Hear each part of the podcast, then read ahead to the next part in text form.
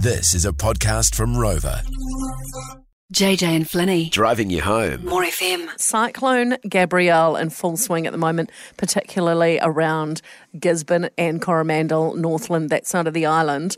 Um, and I know someone who's been working extremely hard the last couple of days, Yeah. who is exhausted, and we appreciate all your hard work. We would Well, like to catch up one more time. I've only been here four hours a day, mate. It's, Yeah. not, it's not a big deal. Not you.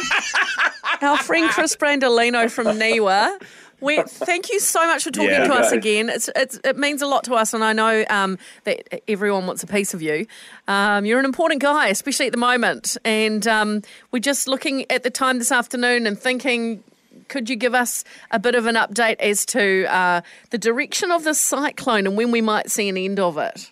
Oh, good afternoon, guys. It's been a heck of a run um, here across the North Island and even parts of the South Island now. But look, things are going to get better. So that's the good news. So let's open up with some good news. Um, we could use some. Uh, it's still windy, you know, upper North Island, Taranaki region, especially south coastal Taranaki, uh, Auckland region, especially western areas, Auckland, Northland region. So we still have to kind of, you know, we can't let our guard down because the wind will be strong enough to maybe bring down some tree limbs, maybe some power outages. But the worst is behind us. That is the good news. Things that are weakened from maybe the really intense wind and rain last night, those are the things that are more likely to get impacted by the wind. Now, for those in Wellington, those in, say, Hawke's Bay, Gisborne, unfortunately, you're going to be dealing with uh, more rain probably for at least the evening hours, particularly over toward the Wellington area and Gisborne region. Just some awful scenes down there. I'm sure you guys have heard about it in Hawke's Bay. And that will get better, but I think still some rain this evening. And the wind will eventually get better. But I think for down in that region, we're probably going to have to wait till tomorrow to see some meaningful differences in terms of the weather.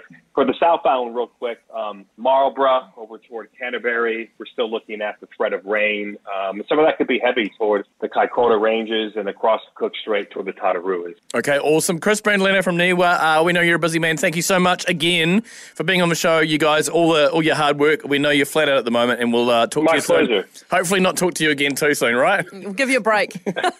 Hey, guys, hopefully a good weekend. That's the good news. Let's look forward to that. yes, please. Very good. The JJ and Flinny catch up. Thanks for listening. Catch JJ and Flinny on More FM 3 p.m. weekdays. For more, follow JJ and Flinny on Instagram and Facebook.